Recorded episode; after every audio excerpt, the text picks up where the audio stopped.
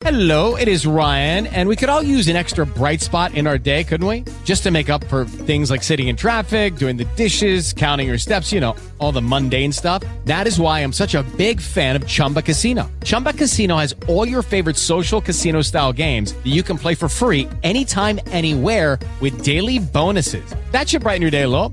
Actually, a lot. So sign up now at chumbacasino.com. That's chumbacasino.com. No purchase necessary. VGW Group. Void were prohibited by law. See terms and conditions. 18 plus.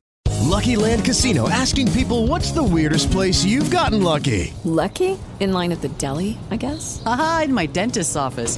More than once, actually. Do I have to say? Yes, you do. In the car before my kids' PTA meeting. Really? Yes. Excuse me, what's the weirdest place you've gotten lucky? I never win and tell. Well, there you have it. You can get lucky anywhere playing at LuckyLandSlots.com. Play for free right now. Are you feeling lucky? No purchase necessary. Void where prohibited by law. 18 plus. Terms and conditions apply. See website for details. HudsonRiverRadio.com. The dot com makes it cool. Ladies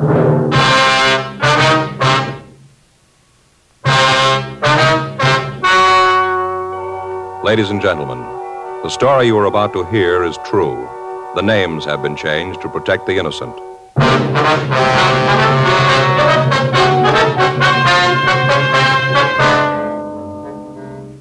You're a detective sergeant.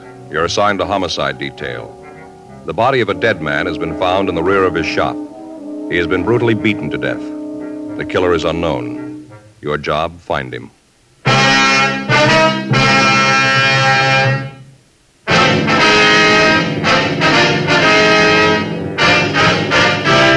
Dragnet, the documented drama of an actual crime. For the next 30 minutes, in cooperation with the Los Angeles Police Department, you will travel step by step on the side of the law through an actual case transcribed from official police files. From beginning to end, from crime to punishment, Dragnet is the story of your police force in action. It was Monday, July 5th. It was hot in Los Angeles. We were working the day watch out of homicide detail. My partner's Frank Smith. The boss is Captain Lorman. My name's Friday. It was 7.58 a.m. when I got to room 42. Homicide. That you, Joe? Yeah. How's it going? Uh, don't ask me. What's the matter? Went to the beach yesterday. Got a sunburn. I could hardly sleep last night. I'm just miserable, Joe. It's going to be a week before I can wear a shirt without feeling I got army blanket on. Well, can't you get something for it? Something to make it feel a little better anyway? Don't bring that up either. What's that? If you've got any homemade remedies for sunburn, keep them to yourself. I've had them for now. Yeah, why? What's the matter? Like I said, we went to the beach yesterday. Beautiful day. They fixed up a lunch, sandwiches, potato salad, deviled eggs, all that stuff. Yeah, I know. We went down to Castle Rock, you know, down the highway. Yeah. Just had a ball. Just great. Kids played in the water, and then when it got dark, we had a few Fourth of July things for them. You know, sparklers, stuff Yeah. like that. Mm-hmm. I got home, and I started to feel it. What, the sunburn? Yeah. Back feels like it's on fire, Joe. Legs feel like I got them in hot oil. Believe me, it's terrible. Took off my shirt, pants at home, just sitting there in my shorts. I was trying to figure out some way to stop the burning, you know. Yeah. Well, it happened. In comes Armand. Well, that's your brother-in-law, huh? Yeah. He's read in some magazine where tea is the stuff for burns. Right away, he starts brewing tea. Tea? And you drink? Yeah. Tells me to lay down on the floor, right flat on my stomach. I was feeling so miserable, I'd have done anything to get rid of the feeling, so I did just lay there. And he starts putting tea leaves all up and down my back, back of my legs, and, well, felt real good at first. Kind of cool, you know. Yeah. And all this time you're laying on your stomach there. Yeah, right in the middle of the living room floor. He put papers down first, you know, so the tea wouldn't drip all over the floor. Well, you brew this stuff first. Yeah, and then they put the tea leaves on me, and but then the tea leaves started to dry. They crinkled all up, and the pain came back. Just miserable, Joe. Well, did it do any good at all? I don't know. They finally took it off and put some kind of ointment on my back. Helped a little. Had to sleep on my stomach all night. Mm. Couldn't turn over. I just lay real still. Once in a while, I'd fall asleep and roll over, and wow, I'd wake right up with the pain. I tell you, Joe, I didn't sleep at all. Not a wink. Yeah, I know what you mean. I don't see what you're blaming Armand for. Seems like he did try to help you out, though. Oh, sure, he tried. Whole thing was his fault. If he'd kept his big mouth shut, everything would have been all right. How do you figure that? A picnic. Was his idea, Joe. Oh, it's a hot shot. I'll get it. What is it? Killing down on Bixel.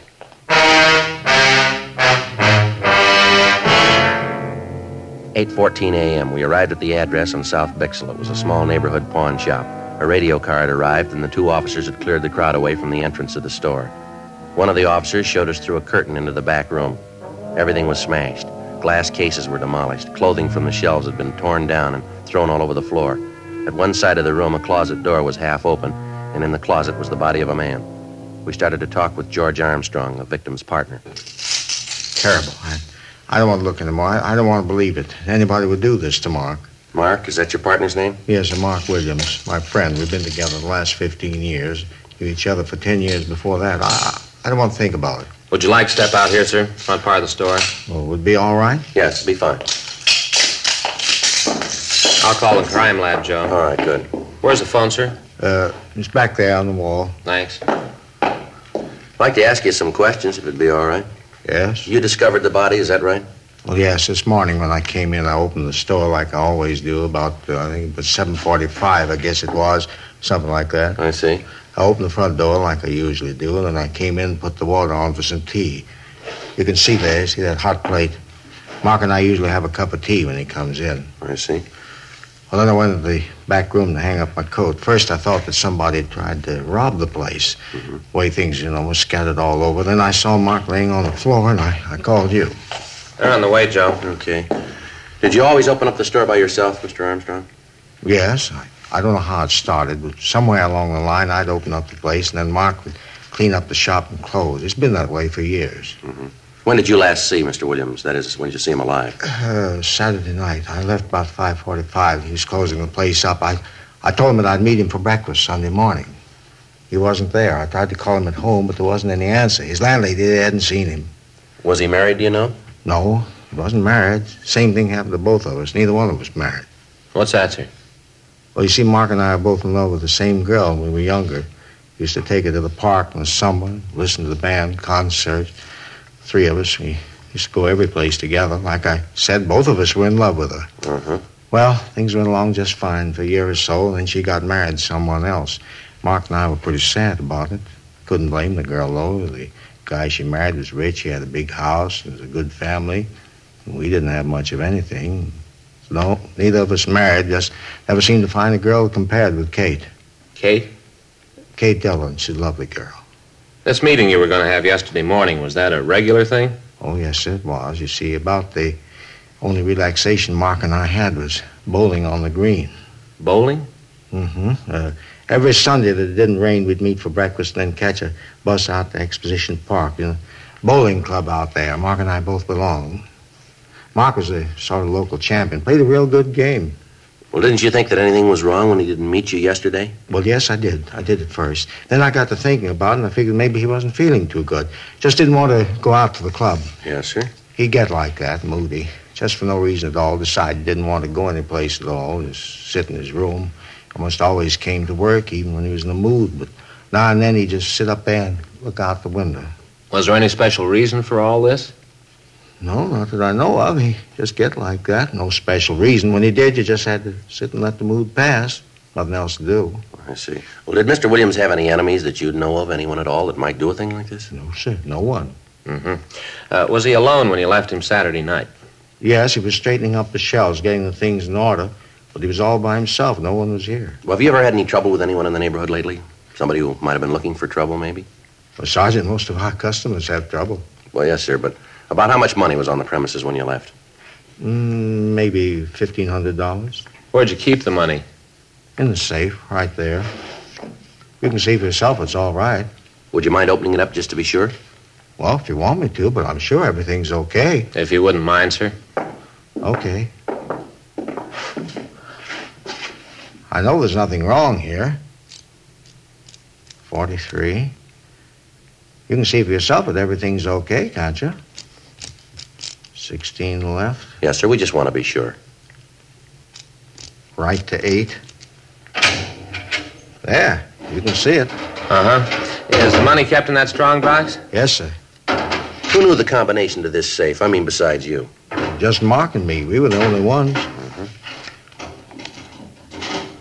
There. All the money's there. Mm-hmm. Is there anything else missing from the store? Anything that you can see?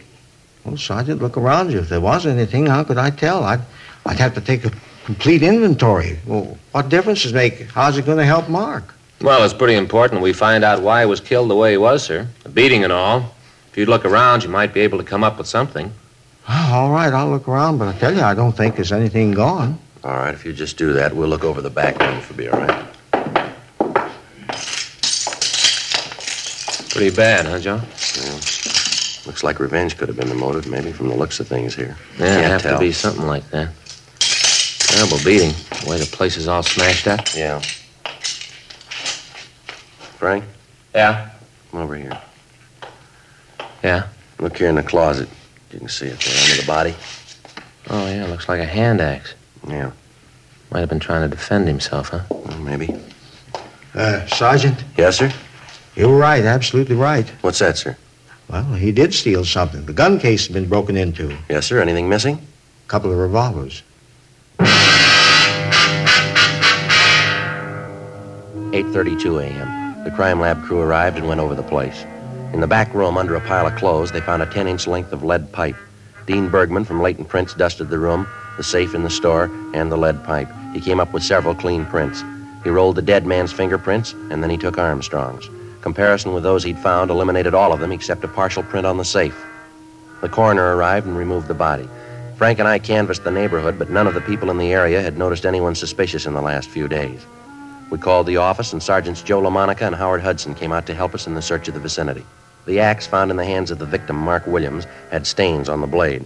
A closer check of the pawn shop showed that several articles other than the guns had been stolen. George Armstrong gave us a complete list of the missing property along with the serial numbers of the guns. 11:34 a.m. Frank and I checked back into the city hall. Frank, did you get the APBs out? Yeah? Notified the pawn shop detail. Any word from LaMonica and Hudson? No, not yet. At least there's nothing in the book there. I get it. Homicide Friday. Oh, yeah, John. Mm-hmm. Yeah. No, we haven't heard from him yet. No. Where? Yeah. Yeah, well, that figures. Uh-huh. Okay, thanks. It's LaMonica. He and Hudson found a blood-stained shirt in an alley behind an apartment house a couple of blocks from a pawn shop. Yeah? Checked the apartment register, and they found a Wallace Holmes listed. Holmes? Yeah, LaMonica knows him. Yeah? Just served six months for violation of the Narcotics Act.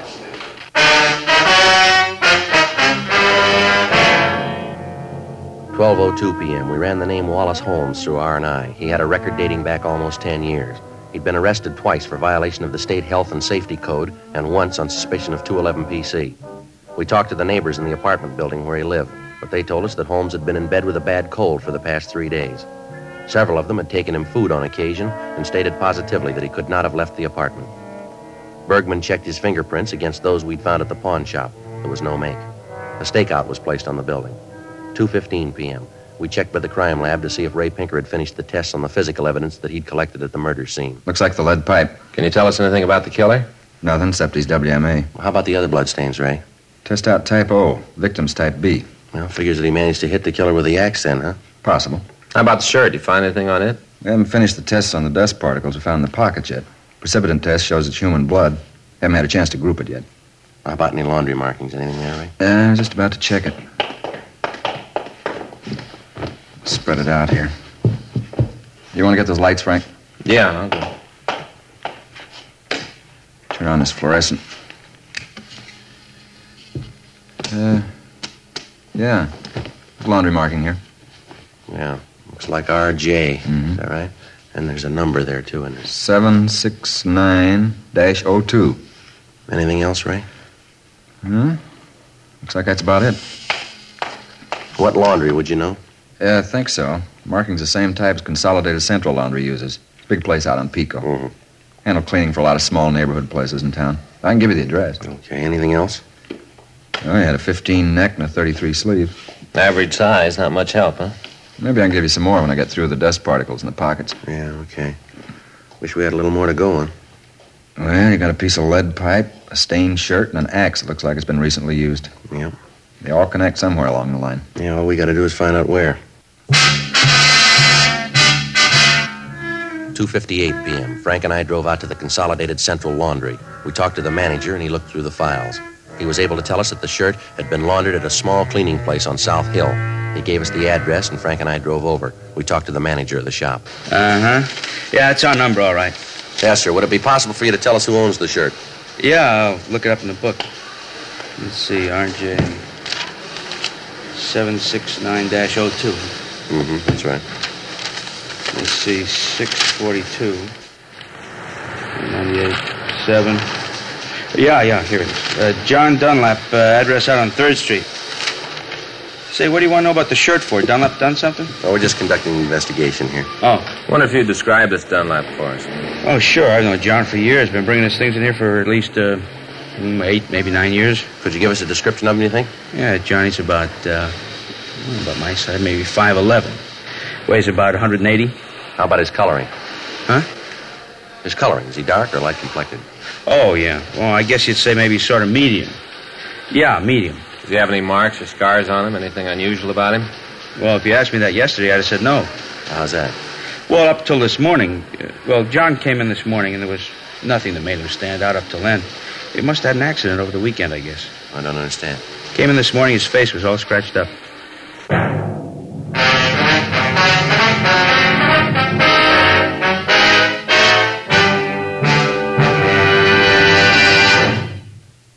You are listening to Dragnet, the authentic story of your police force in action. We like to give the facts about Chesterfield so you can be your own judge. Chesterfield is the first and only cigarette to give you premium quality in both regular and king size. Chesterfield is the first and only cigarette to tell you what it's made of the world's best tobaccos, kept tasty and fresh by pure and costly moistening agents, the best that money can buy. And Chesterfield cigarette paper is of the highest purity. Now, Chesterfield is the first cigarette to present this scientific evidence on the effects of smoking.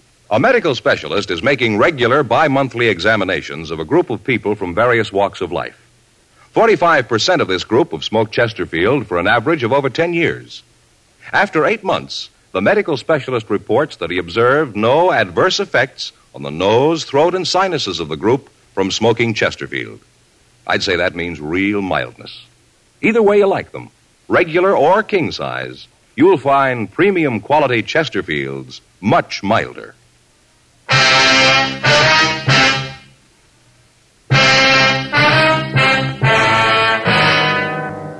Monday, 5:30 p.m. Frank and I ran the name John Dunlap through R&I. We found no record on anyone answering his description. Meantime, the stakeout on Wallace Holmes' apartment where we'd found the bloodstained shirt continued. Ray Pinker had finished the test on the shirt and found that most of the blood on it was type B. However, there were also small traces of type O. The tests on the dust particles found in the pockets of the shirt netted us nothing. 6:15 p.m. We drove out to the address given us by the cleaning shop. It was a large apartment building. Dunlap was registered in the penthouse. We took the elevator up and rang the bell. Yeah? John Dunlap? That's right. What can I do for you? Police officers would like to talk to you. Police? What do you want with me? Just like to talk to you. Okay, come on in. You can see you caught me in the shower. This is my partner, Frank Smith. My name's Friday. How do you do? I do, sir. I do. Hey, you mind if I go ahead and get dressed while we talk? I got a date and I don't want to be too late. No, it's all right. Go right ahead. Come on in here.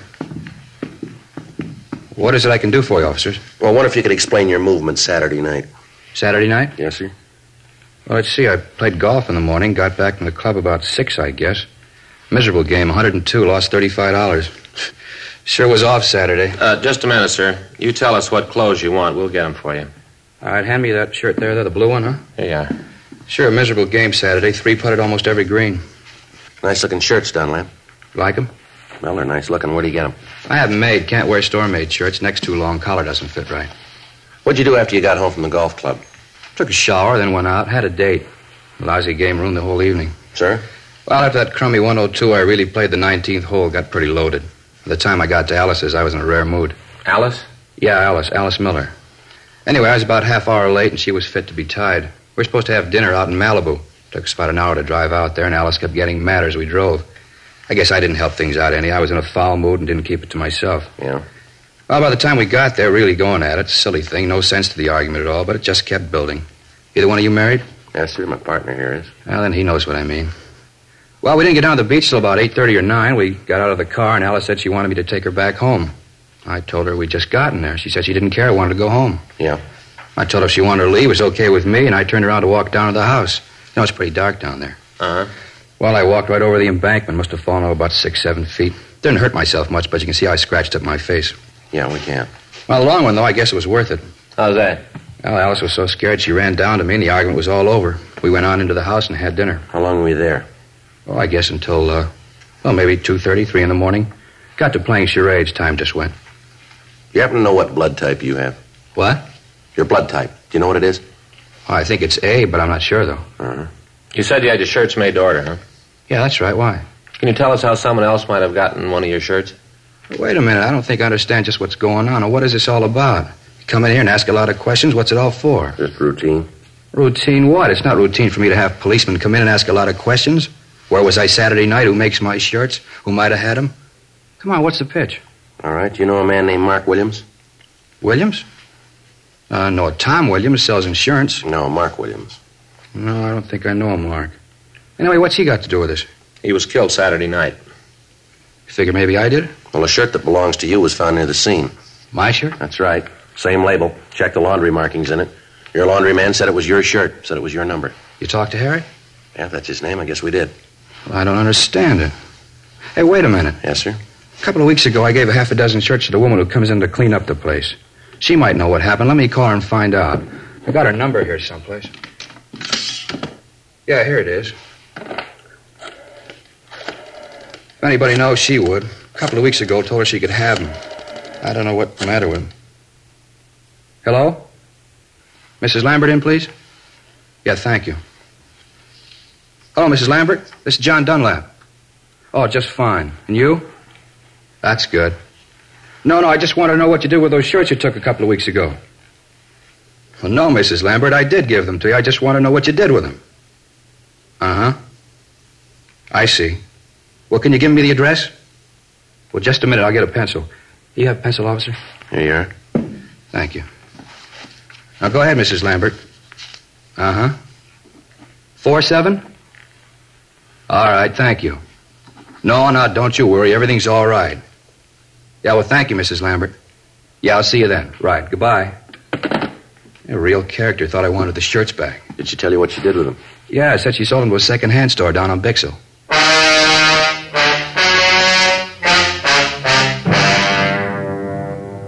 Seven twenty p.m. We drove over to talk to the cleaning woman. She gave us the same story that we'd gotten from John Dunlap.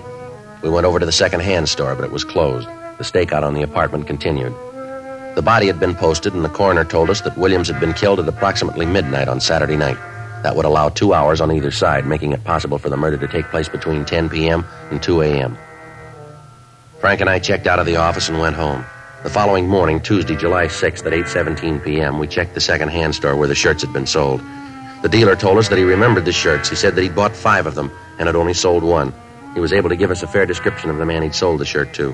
He went on to say that he'd heard that the man was a user of narcotics. We ran the name he gave us, Fred Harris, through R&I. He had a record of violation of the State Narcotic Act. We got out an APB and a local bulletin on him. We called Narcotics Division and notified them that we wanted Harris as a suspect.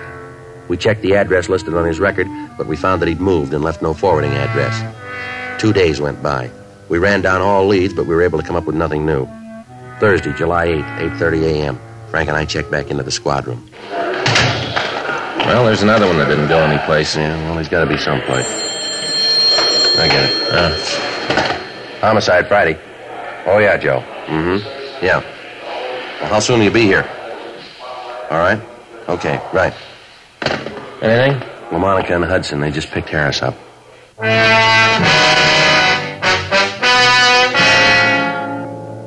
11:20 a.m. Fred Harris was brought to the interrogation room. Frank and I talked to him for about an hour, but other than his name, he refused to tell us anything.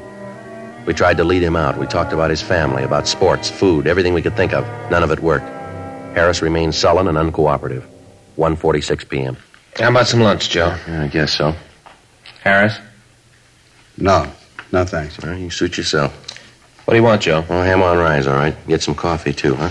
Okay. You sure, Harris? You don't want anything to eat? No, I told you.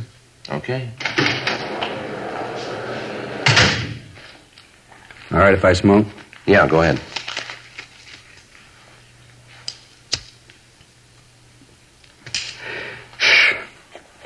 Why don't you want to talk about it, Harris? About what? Why you killed Williams. Who says I did? That's the way it looks. It looks wrong. Well, you figured for yourself, Harris. When you killed the old man, you weren't very careful. You left a couple of prints around the place. Yeah? Shirt you wore, we got that. Found it right where you dropped it. Ran that down, leads right to you. Got the man who sold it to you. Identifies you. Maybe he's wrong. No, you know better now.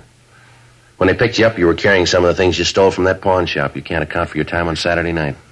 I told you I didn't do it. I didn't kill the old man. I just don't remember where I was that night.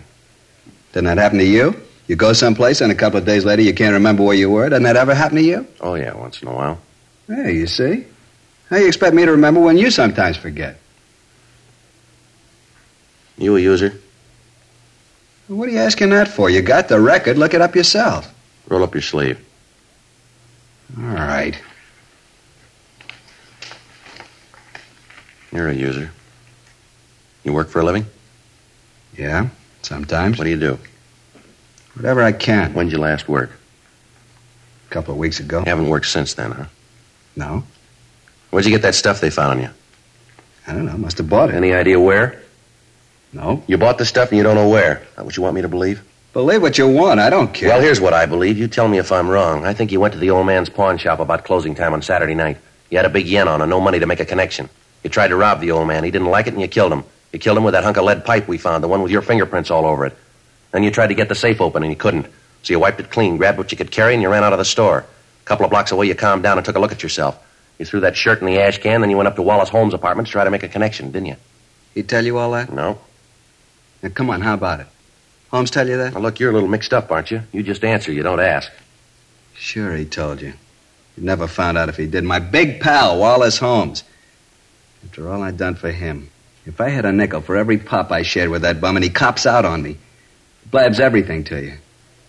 The one guy I'd have done anything for. Give the guy the shirt off your back, and this is the thanks I get. Well, that's your big trouble, Harris. What do you mean? You ought to hang on to your shirts.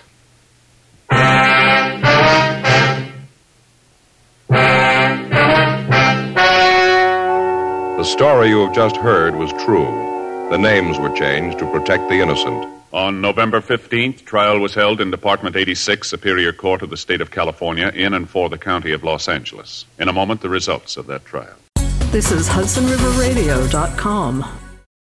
Hello, it is Ryan, and I was on a flight the other day playing one of my favorite social spin slot games on chumbacasino.com. I looked over the person sitting next to me, and you know what they were doing? They were also playing Chumba Casino. Coincidence? I think not. Everybody's loving having fun with it. Chumba Casino is home to hundreds of casino style games that you can play for free anytime, anywhere, even at 30,000 feet. So sign up now at chumbacasino.com to claim your free welcome bonus. That's chumbacasino.com and live the Chumba life. No purchase necessary. Group. Void prohibited by law. See terms and conditions. 18 plus. HudsonRiverRadio.com.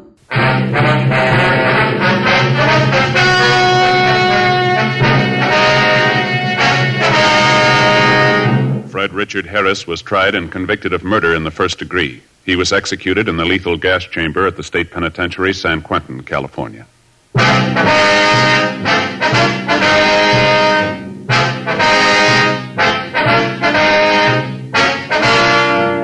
Have just heard Dragnet, a series of authentic cases from official files. Technical advice comes from the Office of Chief of Police W.H. Parker, Los Angeles Police Department. Technical advisors Captain Jack Donahoe, Sergeant Marty Wynn, Sergeant Vance Brasher.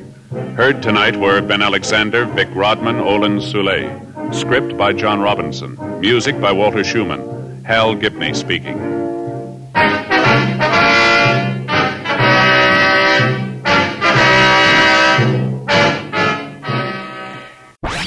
This is HudsonRiverRadio.com.